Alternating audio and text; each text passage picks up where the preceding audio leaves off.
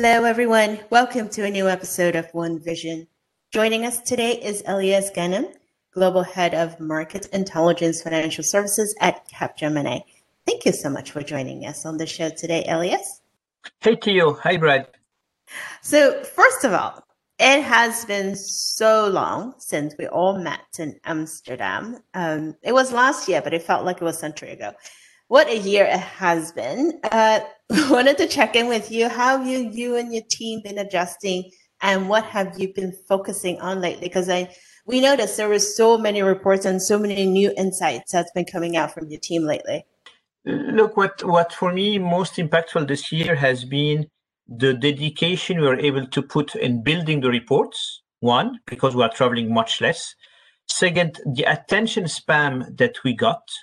I'm amazed by the number of uh, audience that we got for every launch we did perfect on the carbon impact because we killed it completely, zero impact on that, and having done that for the last 12 months. But joke aside, crazy work span. Uh, and I think we, I, everybody had that. We have put so uh, this major changes that are happening or the acceleration of changes made our report much more relevant to the to the ecosystem.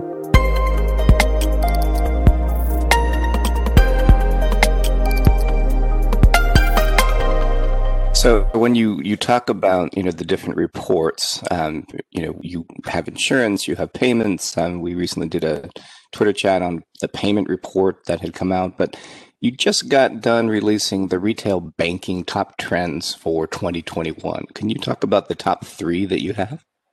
Brad, in fact, what we did is we released all the top trends across all industry, and we've done seven of them. And as there are so many trends that came here, here and there, we created also a matrix where we put the business impact that we believe from medium up to significant. And then we, we put also the priority of adoption from medium to significant. So the one I want to bring you is the one that we believe are significant in business impact and significant in business priority. And these are the one most important, top, the top most significant business impact and priority is cloud silver lining and building business agility. Cloud has become a must do. We've been talking about it for quite some time. It's a must do. This one is followed by banking as a service. exemplifies the OpenX potential. OpenX is open experience where all ecosystem come to, uh, to play together to offer the best experience. And banks have the role to play here through a banking as a service, enabling others to serve. And the third one for us is COVID-19 pushed cost transformation in clearly with the entire branch, the impact of digital uh, cost transformation, cost optimization has become in a, a very important topic, and all uh, banks are focusing a lot on this matter. So these would be the three tops that we believe are significant in terms of business and in terms of prioritization.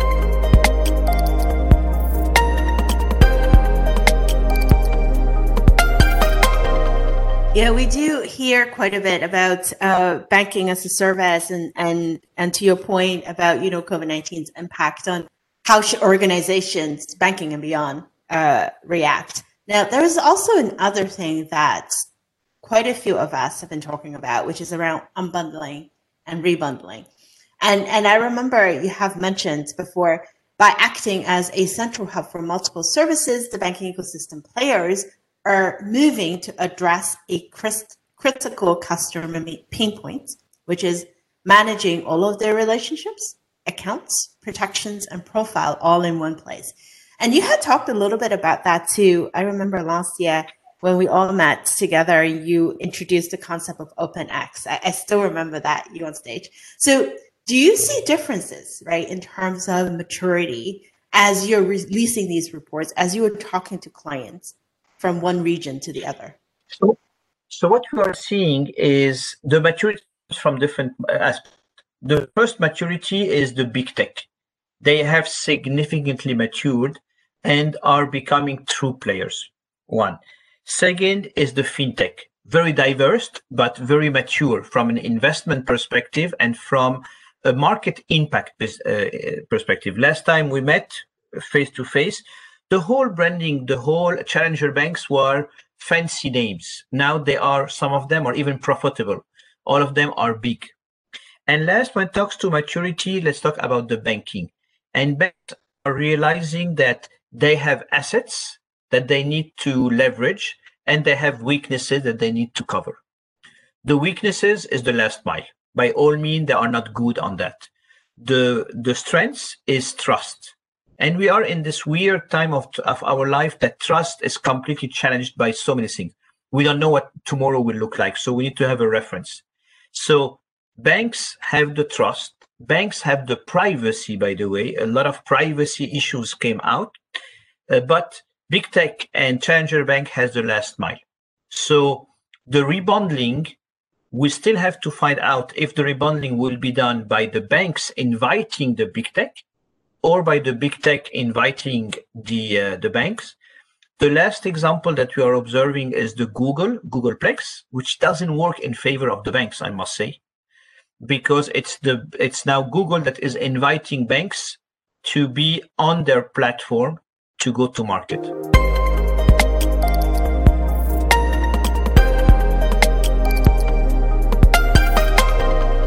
I, I, like to say it's sort of the the unbundling of utility from value, uh, and that's why we've been seeing all of these business models sort of evolve.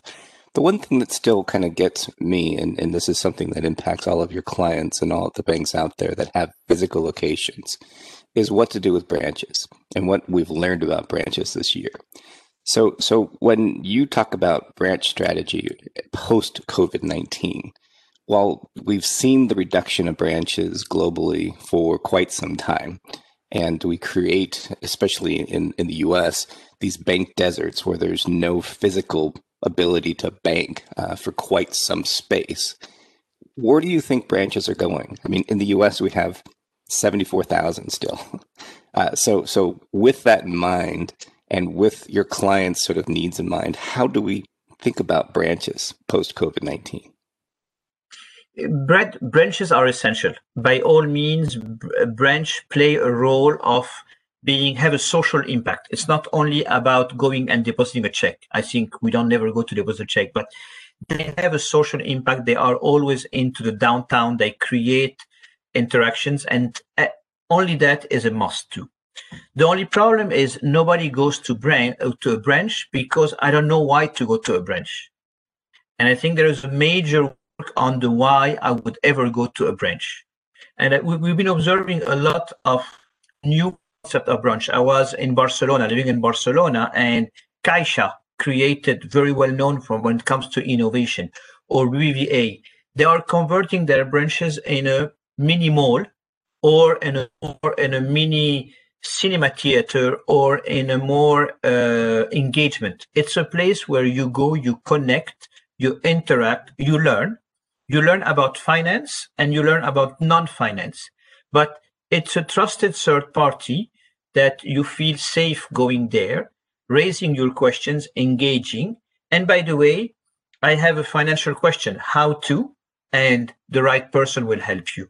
So the only problem is what i'm saying is profitability. The word profitability is becoming a significant challenge in a branch. Banks are branches are much more a social place rather than a place where you make money. The make money is before and after the branch. Yeah, it's interesting. I was I was reading a piece yesterday about ATMs. When I think about branches as well, I think about the sort of sunk cost of ATMs, and there were uh, this this stat that kind of stood out that every single ATM loses two hundred and fifty dollars a month on average for banks. Um, and and you know when I think about branches, your point there about before and after is kind of where you make money. That's where also the relationship is formed in many cases too. Um, so that's kind of interesting that you talk about it that way. And I believe that um, largest assets and cost of the banks, and it's finding the balance between monetizing an assets and minimizing the cost. So clearly, by all means, you said seventy thousand plus I doubt that we will continue with 70,000 plus. There is no. The challenge will be which one to shut down. That there is consolidation. There I am looking at a significant consolidation in the banking industry in the year to come. We don't need so many banks in Europe and we don't need so many branches in the US. And that will come to, I don't know who, but clearly there will be consolidation. We are starting to observe that in France, where some brands that uh, some subsidiaries are joining forces and reducing branches, and that comes for branch uh, branch network. So consolidation will happen, uh, i.e., cost reduction. But now that we have less branches, the risk is disappearing. The opportunity is engaging. And there is no silver bullet, but clearly there is a must do that needs to be found.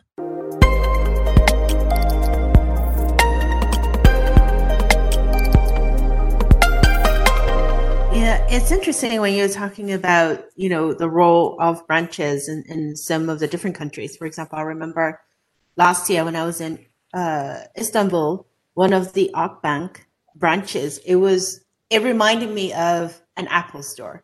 You walk in there and there were two minimally decorated, if that's even a white word for it, uh, bars. It looks like the Apple Genius bar. It was completely just simple. It was white, and there were people behind it with uh, tablet devices talking to customers. It absolutely did not look like a bank branch when I walked in there. It, it was more like a, a place to mingle. It, it, was it was really interesting to to see how that evolves.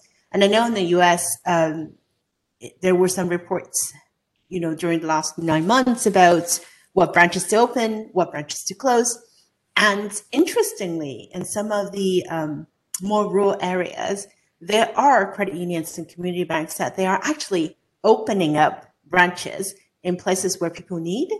And then some of the more cosmopolitan area urban centers, they're closing up some of the branches because there's just too many, like you say. So it will be interesting to to see what's going to happen going forward. It, it is. It is. I think branches is probably the 2021 toughest question to be answered because, to your point, we, said everything and the opposite. We must open and we must close. We must serve and we must pay. We must make it profitable and we must make it a service. And all of that is the recipe of the branch of 2021. And by all means, there is no a single uh, single solutions. But the risk is not doing anything. The risk is opening on January 1st the branch as we closed it in December 31st a year ago and just assume that because we are back in business, business will be back. And I don't think business will be back as as such. Yes, indeed. It puts a new spin into uh, business as usual, shall we say. Um, speaking about reports, going back to one of the things you originally started with, um, there is another report that caught our eye. It was one on AI and financial services. Now, this is one big hot topic in banking for quite a while now. We always say, oh, you know, we see more investment in AI. We see more, you know, um, implementations in AI. We see it gaining momentum. It feels like we're repeating that every single year. If financial services executives say, oh, yeah, I know it's important. We need to put that in but yet, when we look at actual success stories, it feels like it's always limited to some back-end operations, something about, you know, optimizing their efficiency, but nothing truly, truly groundbreaking, shall we say. What needs to change? How can we actually get people to do more in that space? So yes, this is still this is the report we launched. In fact, by the way, we launched it last week at the Singapore FinTech Festival and we called it Pioneering Intelligent Banking. And the main purpose of this one is we are down branches, but customers are looking for a humanized relationship. How can we make that work? And in this uh, in this report, we took a comparison between what customer want and what do bank want. And customer want personalized product and services ubiquitous banking anytime, anywhere. Superior 24 by 7 experience and support. Digital channels with human touch. That's what you and I as customers want. But what do banks want? Optimize cost allocation, engage, retain, maximize, max customer value, and maximize drive profitability. So clearly, while we customers are looking for emotional connections, because it's their purpose, they are looking to improve shareholder value. And there is a serious divide between what customers want and what banks needs. And the solution forward is AI, artificial intelligence, where the banks can transcend digital banking into intelligent banking. The way that we describe that in our report, and to to to come back to your point of saying we only see anecdotal examples, it is true. We do see anecdotal examples of AI, yet really in the back office. Why? Because what we are observing is uh, at the pres at the current times, AI is more the cherry on the top rather than being at the core. We believe that AI should be at the core of the banking transformation. Why do we say cherry on the top? Because all banks build huge data platform, create their data lake, create their data warehouse. They put on top of it a data management tools. They start adding into it business intelligence, and then then come with the AI. While we believe that with the same ingredient, if you put AI at the core, on top around AI, you bring the data management. Around the data management, you will bring the business intelligence, and finally, you bring the data platform, data lake, and data warehouse. And that's the way you move from anecdotal to truly efficient.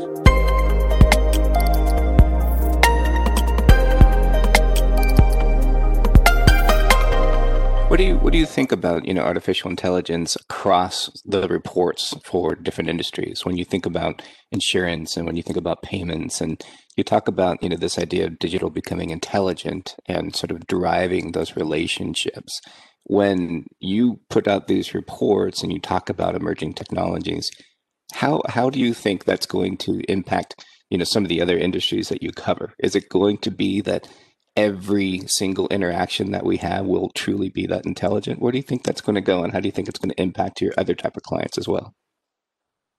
So, so here I like that you are bringing different angles. First, the entire value chain, and second, if I were to put it horizontally, the entire value chain, and vertically, the industry. We are clearly evolving to more an industry experience rather than a product we, have talked a lot in our report this year that it's time to move from a product selling to an experience buying. And I don't buy a mortgage. I buy a house. And a house is a sum of experiences relating to insurance, mortgage, location, uh, um, utilities, and so on. And each one of them needs to come into this value chain and bring some intelligence. So clearly for me, to answer your question, intelligence need to be across all industries and need to be deployed differently across each step of the value chain. Who am I? Why I am buying a house? Some information is that what I will provide to you, but some of the information is the one that I expect you to find out about me. Alternative data sources. This is some intelligence. And then you will project me where I am into my financials. Where am I into my family needs? Where I am in the education of um, am I more looking into buying new or old? Am I here for a tax exemption or do I have the right financials to have a long-term mortgage? All these are the elements that I am relying on you, my provider, and through intelligence for you to help me across it. And then once you know me, this is where you start offering me the right experiences, the right properties with the right budget, situated at the right place next to the right schools, etc., etc. And then you get me into the mortgage, which I don't see it as a mortgage, but I see it as a mean to an end to my experience. And finally, once I am into the property, now you walk me through, well, you have a family of three children. This is the kind of internet you need. They are young, so you're not giving them a smartphone, but one of them is turning teenager. So you may want to give him a smartphone that has these characteristics and then you we see that you do a lot of traveling so maybe we'll give you the right insurance etc etc so my experience of becoming a homeowner turns fantastic across several industries and you are my main provider the challenge is you could be my bank or you could be Google. The question remains who will you be to offer me this experience?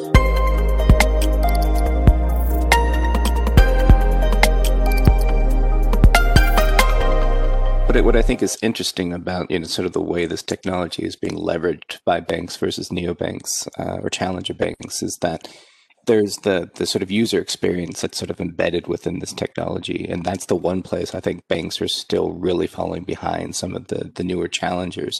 Is that they're leveraging this data, they're leveraging these tools, but they're also sort of building out this this personalized experience within applications that look more like where we live, right? They they you know are entertaining. They're they're advertising a brand on places that people are. Um, you know just going to scroll through content uh, and they're engaging uh, with these technologies in a way that their content sort of resonates you know more with people that are sitting there on instagram and tiktok and everywhere else um, so so in your point of view the the future of artificial intelligence and other emerging technologies in financial services is going to continue uh, to impact the business model. When when you think about you know the next decade how do you see these technologies um, really changing banks? Is it efficiency? Is it relationship? Like what else should we be thinking about?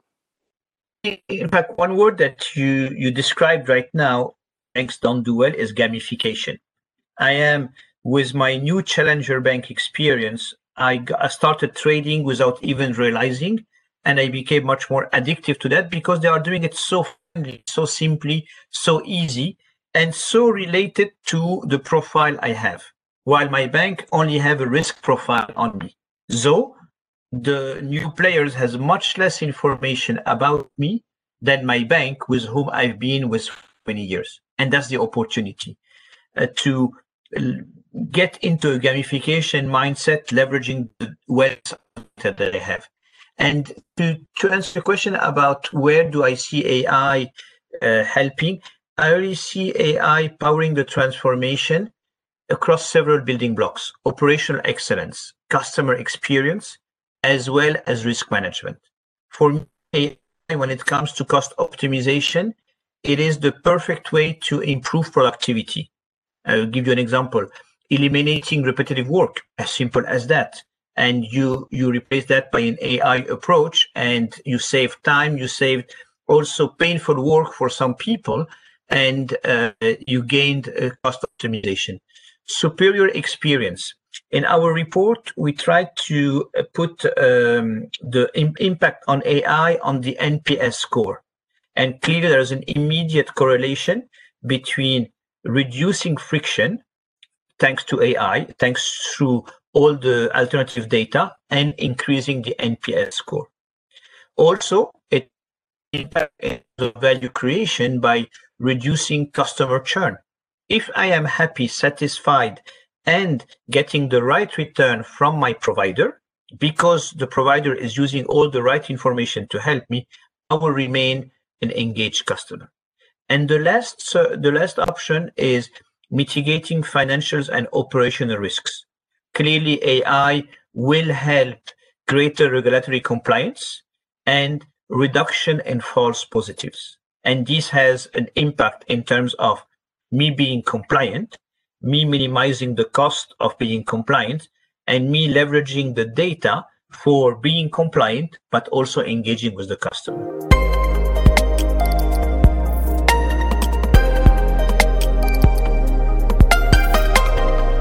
Well, I just uh, want to say that your reports have always been something that uh, I have read probably much uh, more than anything else in the past decade. Uh, they're very thorough, they're very thought provoking, and they're full of examples of your bank clients uh, and insurance clients and other industry clients that are doing things with this technology and being very practical about the way that they look at the future. So I uh, just wanted to thank you and the team for all of the work that we've done together over the past, you know, several years and just uh, kudos on, you know, a very challenging past year as we move into 2021 and think about, um, you know, the way that you're going to interact with your clients in the future.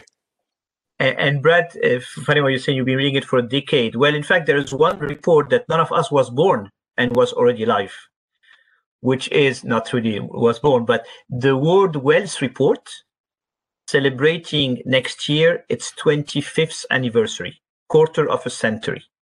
And that's really a big moment. For the last 25 years, we were we've been tracking the wealth population year after year up to reach 19 million in 2020 and let's see the number in 2021 as well as the global wealth 74 trillion in our last report. And this number so get me because next year we are planning a big bang effect a whole year information of 25 years of data around wealth. Who where asset allocation, geography evolution, etc., etc. And it it makes me feel so good whenever I meet with a CEO of a wealth management management bank who tells me, I've been expecting your wealth report and I've been tracking my people. If by end of June I don't have it on my desk, where is it? And really, it makes you feel very happy about that. First, because the data is relevant. Second, because there is a true team working and dedicating significant time to get this information. And last, because there is outcome of it, concrete elements that could be useful for everybody.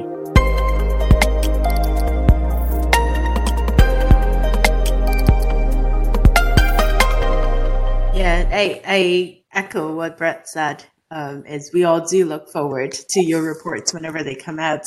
Um, I, I cannot even imagine how much work it takes for you and your team to put these all together, especially, you know, uh, what challenging times we've been and everyone working remotely. But whatever magic it is, seems like you guys have been able to pull it off. So kudos to that. And we do look forward to the next one 25 years of data. Before we wrap up, um, Elias, what is the best way for everyone to be able to find your reports and the wealth of information? So before we wrap up, Elias, what is the best way for people to get in touch with you and your team and to be able to look for all of these wonderful information that you have been able to put together?